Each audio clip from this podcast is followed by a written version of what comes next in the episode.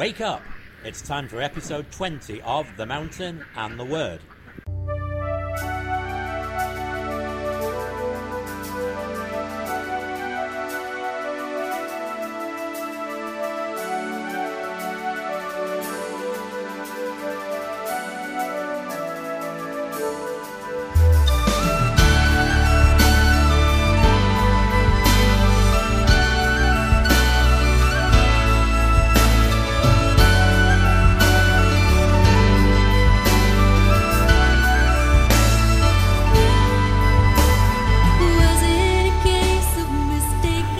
Of Washington State, you are listening to The Mountain and the Word, an audio podcast show from the Mount St. Helens Creation Center, featuring news, views, and information with a biblical and scientific perspective.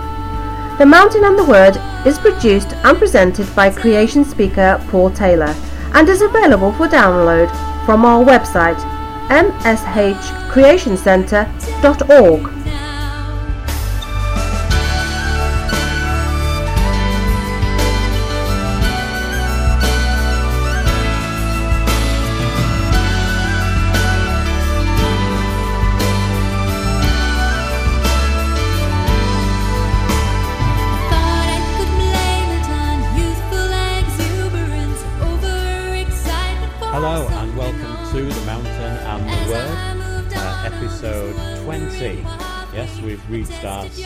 decade, and uh, you're very welcome. My name is Paul Taylor. I'm the director of the Mount St. Helens Creation Centre. This is our podcasted program, and as some of you are able to see at the moment, this is the third podcast that we've done in both audio and TV versions. Now, uh, I'll just give my disclaimer again at the beginning. We are committed to producing an audio podcast.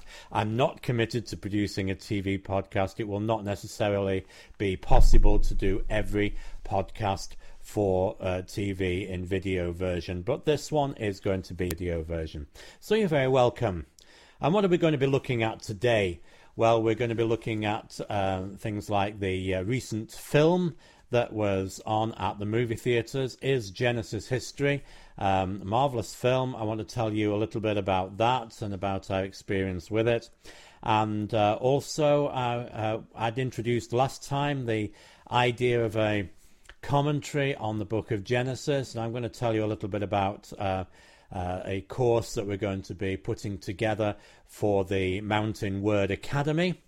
I'll try and give you a little bit of update on uh, the possibility of new premises for our ministry and uh, back to the commentary issue again, we'll give you an overview as I see it of where we need to go with the commentary. I want to give you an overview of the book of Genesis. It'll be a sort of 10 minute overview, uh, so a very, very rapid pace indeed. And that's the sort of thing that we need uh, to have in the back of our mind as a framework for how we proceed with things.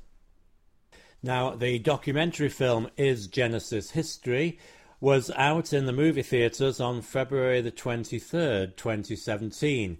Uh, it was produced by filmmaker Del Tackett, and he went around the United States interviewing a number of scientists from different disciplines and scholars, uh, Hebrew scholars, and so on, uh, to talk about the historicity of Genesis and to lay that down uh, as a firm foundation for understanding the book of Genesis and uh, the film was extremely successful. It actually um, exceeded expectations, so much so that many movie theaters were full. Uh, the one that I went to in Kelso, Washington, was full, so they are producing the film again on another two dates, and uh, we'll mention that uh, in just a moment. But before we do that, uh, before we discuss anything else to do with the movie, uh, let's see a short trailer for the movie. This is the publicly released trailer, and we'll have a look at that, and then we'll talk about the movie.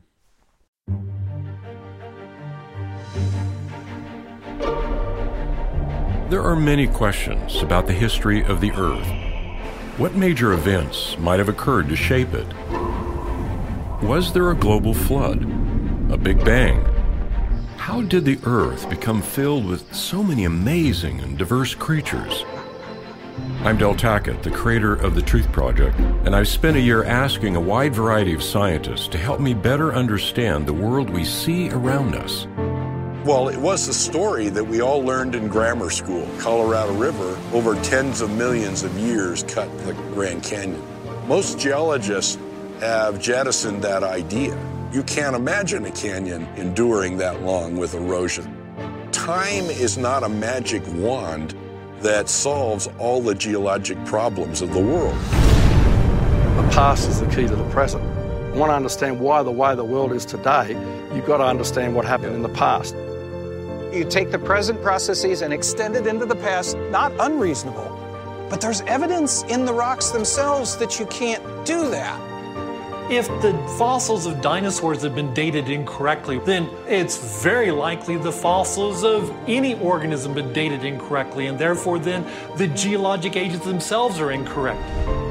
I believe in change over time, but I'm not an evolutionist. The shark has the ability to change, to adapt, to respond dynamically to the environment. But there are still sharks. And when we look at the fossil record, there are still sharks. We've been told to look at a history of the Earth that is millions and billions of years old. Is there evidence that it could have been created in only a matter of days? You really need to begin by looking at the governing paradigm about the history of life and the history of the universe. We've got two possibilities, and all the natural history museums in the country all give you just one of those views. Is there a recorded history that shows us a different view? And when we look at the fossil record, we can see that complexity is all there from the beginning, and this, this begs the question of where did all this complexity come from? An ancient history recorded in the book of Genesis. You have this notion that there is providence that is then worked out across time in a linear, understandable, traceable fashion. We'll come face to face with an earth shattering question Is Genesis history?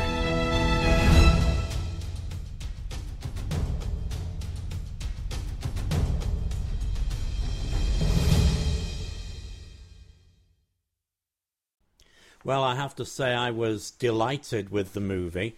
Um, it, it's a, a, very well filmed documentary uh, film, and um, obviously I was very pleased by the beginning of it because the first thing he showed was Mount St Helens, and he talked about the uh, uh, uh the way that the landscape uh, had been altered uh, catastrophically in just a very short space of time, and those are the sort of things that I talk about when I'm taking people on excursions um, close to the volcano. So I was absolutely delighted to see that at the beginning of the movie.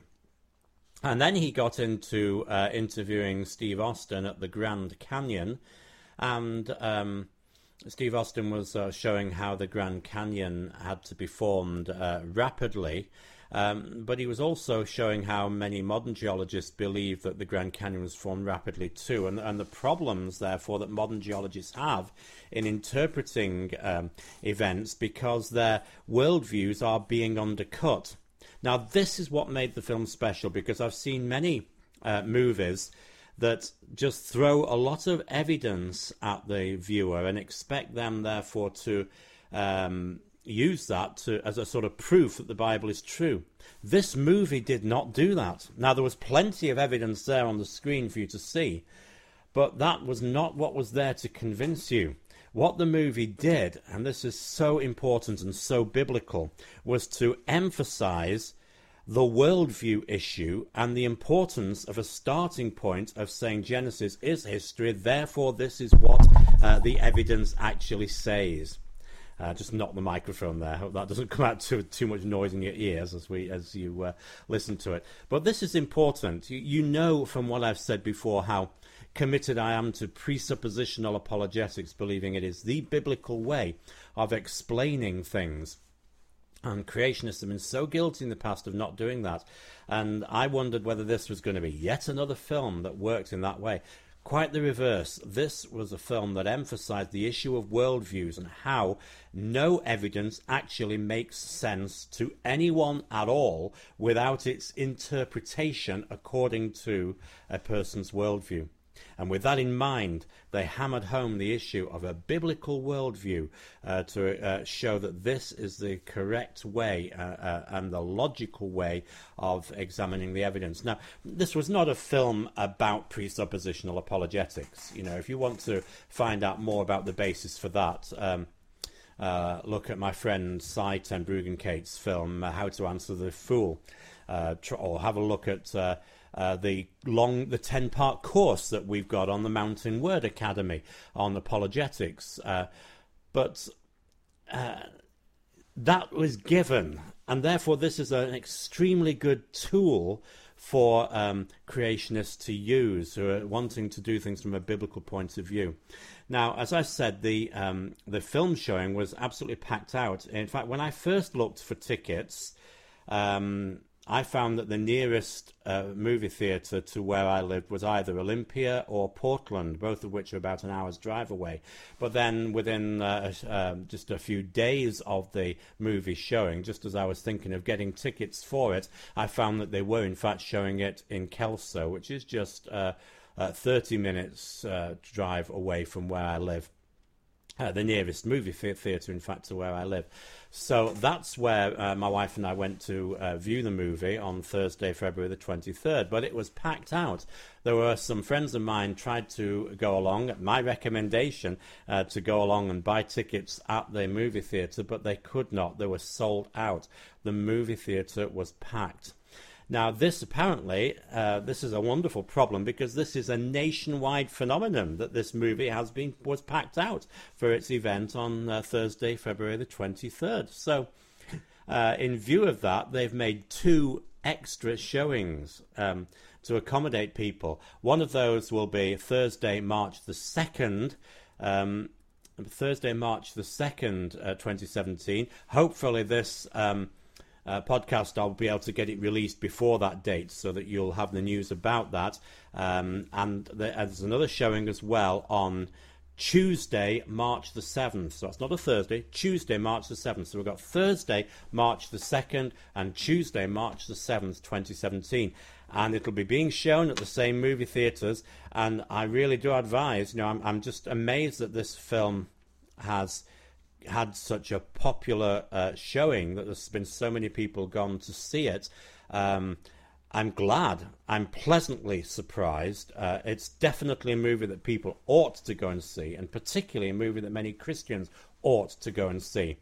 And you know, I'm going to try and get a, a review of the movie together for the website so that you'll be able to learn a bit more about it. But uh, in the meantime, find out for yourself. I'm not going to get the review done before those two showings, so get your tickets and go along and see the movie on Thursday, March the 2nd, or Tuesday, March the 7th. Uh, you need to see it. Uh, there, there's so much in there on uh, scientifically, theologically, uh, biblical scholars, scientific scholars, and so on. And at the end of the movie, in the event, there was a, lovely discussion, an extremely good discussion, uh, where Dr. Del Tackett was talking with uh, three scientists, that is uh, Dr. Andrew Snelling and Dr.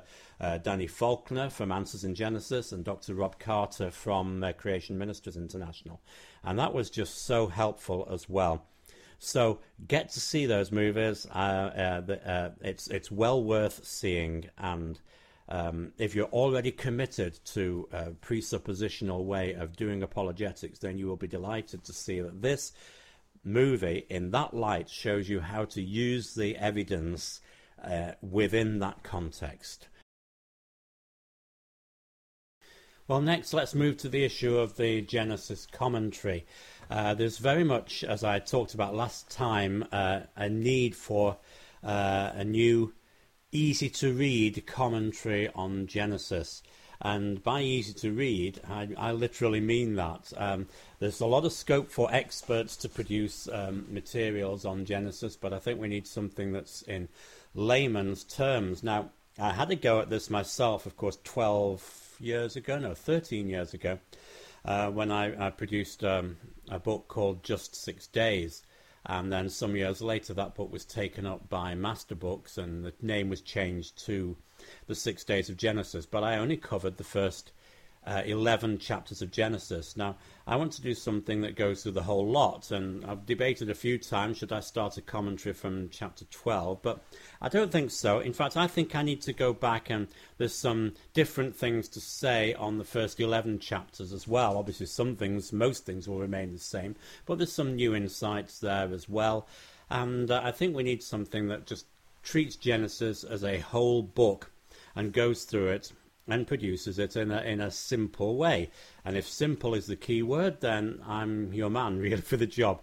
Um, my whole the whole point of what I try and do is to produce books that are written for adults, but with a reading age of about 11 or 12, and that's what I'm hoping to achieve with this. So uh, that's what I want to start on doing now. I can see that being a very long job, and I, I, I want to try. I've, I've thought before about wanting to try and get at least one new book a year. Now, last year, 2016, I was able to produce two major books. Well, actually, I guess Where Birds Eat Horses was really produced towards the end of 2015, but uh, then the book Only Believe was in 2016. Um, and then, of course, there are a couple of small books as well um, to do with the ministry, and I think that's probably the sort of model I'm going to need to do because there are other things that need producing as well. So um, it's going to take, I'm going to guess it's going to take, um, well, a long time. Uh, I can envisage it being a couple of years to get a, a commentary on Genesis together. So I'd value your prayers and your uh, input on that. Uh, but I think I'd like to get something produced along the way. So my thought is that uh, when I've produced a large enough section, I'll release it temporarily, that section as an ebook, just an ebook only, and uh, do that in sections until I've got the whole of Genesis covered, when I'll get a, a book together with the whole lot. But in the process of doing that as well, I want it to the, the ideas and the thoughts to be available generally, and so it makes sense. I think a lot of people need um, are wanting uh, courses produced, uh, online courses produced, and I did produce uh, my first online course um, on apologetics through our new website, the Mountain Word Academy. Well, I want to do the same thing with this. Now, you don't have to wait for the entire book to be written by me. I'm going to do sections again. As I produce a section, I'm going to get um, a course up on the Mountain Word Academy website. So that's my thinking. That's how the process that I want to go through to, to get that done. Now, it takes effort to get books done. I've got a lot of other things to do too. I've got a ministry here to run, which is very much like a tourist information centre during the um, the summer months.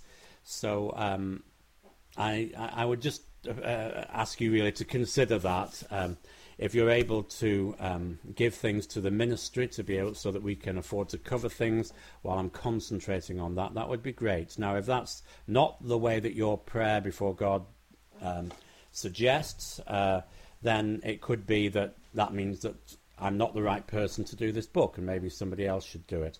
Uh, so I'm not trying to twist anyone's arm on this or anything. But you know, if you if you think about that, I don't want money directly, but money that goes to the ministry would indirectly help this cause for this book because it might mean that um, on days that I want to set aside to write stuff, I'm able to um, get somebody in to cover the other things that I'm doing uh, to enable things just to continue. Um, uh, as I try and get the book done. It, it's expensive in terms of time to get a book done, and in many ways, if I'm sat here writing uh, at my computer, there are other things not getting done. Sometimes, therefore, it might be necessary for somebody else to be paid to do those. And as I said, if you prayerfully think that's not something that you can do, and a large number of you do that, then again, that probably means that uh, um, you know, uh, it means that there maybe the book shouldn't be written. I just feel in my heart that I'd like to get the book written. I think it's right to do so personally, and uh, well, you know, you, you, make your decisions prayerfully as as uh, as you feel led before the Lord. Now, I hope you'll understand that one of the things that matters to us very much as a ministry is the thought about uh, getting permanent new premises. And uh, Clearly, we can operate this ministry without premises. After all, in many ways, our uh, what people come to see is the actual environment. You know, I, I can take people uh, to see the volcano. and to see the sites near the volcano, such as Coldwater Lake. And we can uh, take people to see things that have been affected by the volcano, like the area at what's known as Harry Gardner Park, at the confluence of the South Fork Toutle River and the North Fork Toutle River where you can see the uh, difference in waters uh, as they mingle uh, together uh, with the, the water from the South Fork um, River, mostly coming from glaciers on the west of the mountain, so not very much sediment. Uh, the North Fork River bringing quite a bit of sediment from the crater of the volcano, and you can see how they mix together. So we can operate the ministry, we can uh, do the things that we need to do, but I think that people like to have a base so they can come in, they can see the exhibitions that we have. And throughout 2016, we operated a, t- a temporary centre at um, uh, the Silver Lake Grange. Well, we, we're trying to find somewhere more permanent. Now, uh, I, have always hesitated because we've we've looked at a number of different uh, venues, and I've hesitated to share where those venues are because uh, in case they uh, cause difficulties with the negotiations. However, the current building that we're negotiating on, which is not definite by any means, but the negotiations are public because we're negotiating with uh, a city council, and there is this building uh, in uh, the, one of the local towns, uh, which is for sale, that the city council are trying to sell, and we would love to be able to get hold of this. So we would value your prayers because this would be a lovely centre. And you can't tell really from the photo that I've shown you, but uh, the rest of the downtown area of this town has been um, really made to look very attractive. Um, it's a historic little town. It's a very small town, but it's got good communications because it's right on the interstate. Very, very easy to get at. And uh, it would be lovely if we could get this building. We've prayed over the building. We've uh, um, we've asked advice, and uh, but of course it's down to uh, the, the folks of the city council, and they have a, a perfectly honourable decision to make because they must not. Um, uh, do things that are not in the interest of the citizens and the people who are voting for them for the, on the city council. Uh, so they've got their priorities, we've got our priorities, but uh, God willing, hopefully this might be something that we can look at. But one way or the other, even if we don't get that building, we would really like, if at all possible, to find some permanent premises that we can operate our ministry from so that people can come to us and can uh, uh, hang out and uh, and, and, look at what we do. You know, I, I, I want to have a, a, permanent home for our bookstore. Uh, we've got our books on the web, and I like to take our books around when I'm doing uh, talks. Um, but there's a number of books that I'd like to be able to, to help people get. And actually, in this part of the world, there's not very much in the way of Christian bookshops. Um, as hopefully, if someone's watching this and they know different, they will correct me if I'm wrong. But as far as I know, if I go northwards up into State 5, there is a Christian bookshop in Olympia. There used to be one in Centralia, but it's closed down. Olympia is an hour's drive from here. If you go southwards, there are a couple of Christian bookshops in Vancouver, Washington. Uh, again, if there are any others, please forgive me if I've missed you out, but as far as I'm aware, there are no others. That's just short of an hour's drive south. So there's two hours on I 5 where there are no Christian bookshops. So, despite being a, a, quite a rural area, there's quite a large catchment of people who could get to the area easily along the interstate, and we'd like to be able to provide them with good quality, uh, sound, um, biblically based books, and for that matter, to be able to get Bibles themselves, because there isn't really anywhere else for people to, to look at the, the various Bibles on offer. And uh, um, to be able to get them. So please pray about our possibility of getting new premises. And on this podcast, I'll keep you up to date as to what's happening. Uh, this is a possible building. It's not the only possible building. There are other places. Please pray for us that the right decisions will be made. Now, finally, in this episode, it's time to plug a book and you're used to me plugging my books, and maybe you know that irritates you on occasions. Well, you know, it's my podcast, and I have the opportunity sometimes to mention some, of the books that I've written. However, you'll be pleased to know I'm not plugging one of my books. I want to mention to you another book by somebody else. Um, my good friend, uh, Pastor David Martin, is the pastor of the Heritage Bible Church of Puget Island, uh, which is close to uh, Cathlamet in Washington. Puget Island's a little island in the Columbia River, part of the town of uh, Cathlamet, Washington. And um, he's also a member of the board of the Mount St. Helens Creation Center. And um, he, he used to be a youth pastor. Now, when I say he used to be a youth pastor, many people uh, sort of have this view of being a youth pastor that that's sort of the first job you get when you're out of Bible college. That's your sort of career path in uh, evangelical churches. And eventually, um, once you're graduated from teaching the youth, who after all only need a sort of second class pastor, then you can graduate and become a, a big adult pastor with your own church. David does not take that view. He's committed to speaking to the youth. He still, in many ways, uh, uh, thinks of himself as a youth pastor. He is thoroughly involved in youth ministry with the youth in the church. Uh, he, he leads that up, and um, he's given a lot of thought to how youth should be brought up. Now, in many churches, youth ministry means um, I, am going to be overgeneralizing here, obviously, you know, and please forgive me if you're a youth minister and you object to what I'm saying. Please understand I'm presenting a caricature, and uh, I trust that many of the people who might be watching this have thought this issue through and are not uh, taking this sort of general uh, stereotype that I'm going to present. But it often seems to me that in some places, youth ministry means let's keep the youth entertained so that we can keep them in church. We don't need to do anything too heavy about the Bible. We just want to keep things lightweight. We basically want to keep them within the walls, stop them going off, uh, uh, causing trouble, kicking old ladies' sticks from under them, that sort of thing. Um, that is not uh, David's view at all. He sees youth ministry as the whole um, privilege of a church of bringing the youth and turning them into adults. He wants the youth to become mature adult members of the church. That is his role. Uh, that's how he sees youth ministry, and I think that's uh, that's a wonderful way of seeing it. As such, that becomes a, a fully supportive way of, of supporting uh, Christian families rather than sort of uh, taking over the role of Christian parents. It becomes part of being in the church. Your children are being um, brought up uh, and shown how to grow up uh, that's the uh, the whole essence of uh, of his ministry, and he's thought these things through in great detail on that. But his whole business is that boys will become men, girls will become women.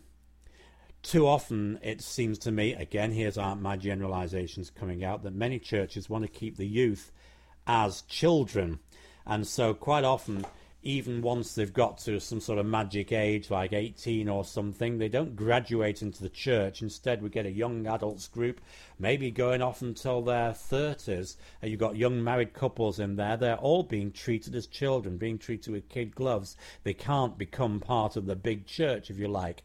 And so many of them are dropping out. Again, that is not David's uh, wish, and that is not the way he, he ministers. He's wanting to for, for boys to become men, girls to become women. And uh, therefore, one day I challenged him. I said, "We need some of these things down on paper." And um, he went away and he did just that. And this marvelous new book has come out then, uh, which is called uh, "What I've Learned in 25 Years of Youth Ministry."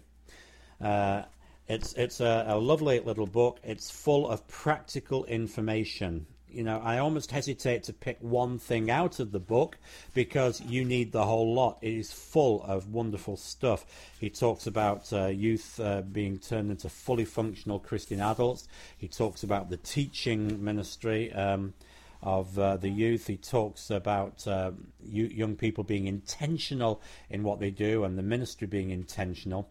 Um, he talks about the the, the music they have, their their, their dating um, dilemmas, um, all, all sorts of things, the various uh, away days that he'll have with them. If I dare pick one thing, and please understand, if somebody else reads this book, they might pick something else, but I, I just love his idea of a Baptist bar mitzvah because he's so keen on bringing um, children into adulthood uh, that he thinks it would be helpful for there to be a rite of passage. And of course, in the uh, in the Jewish world, there was always this rite of passage, the bar mitzvah, when a boy became a, a, man.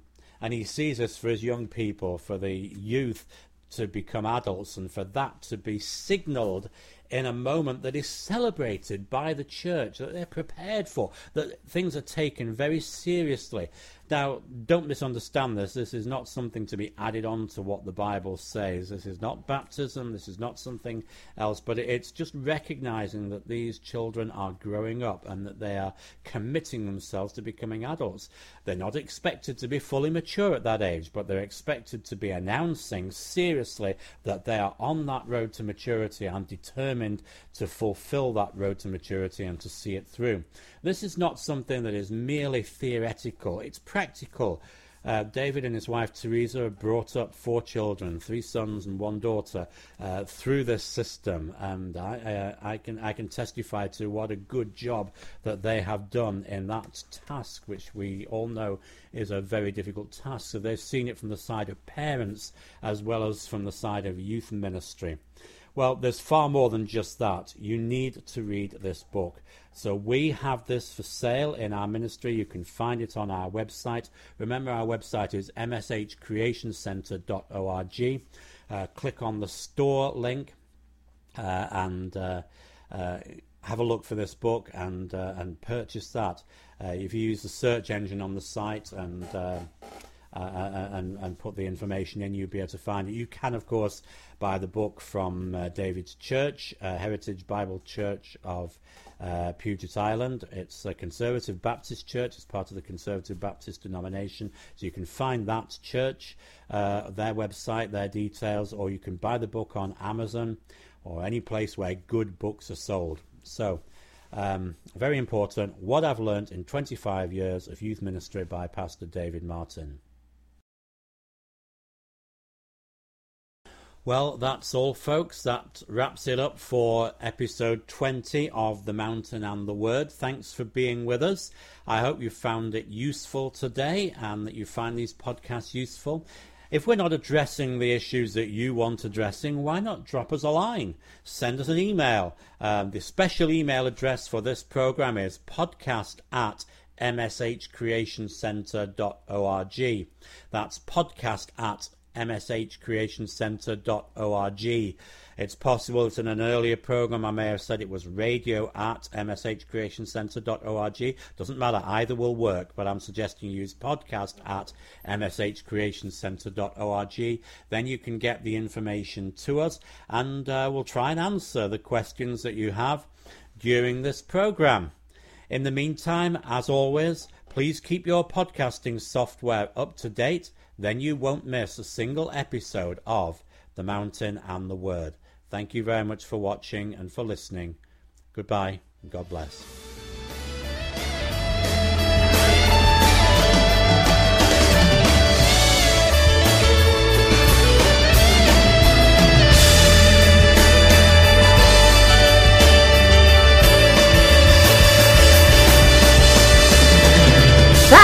Was The Mountain and the Word, an audio podcast show from the Mount St. Helens Creation Centre. For more information, visit our website, mshcreationcentre.org.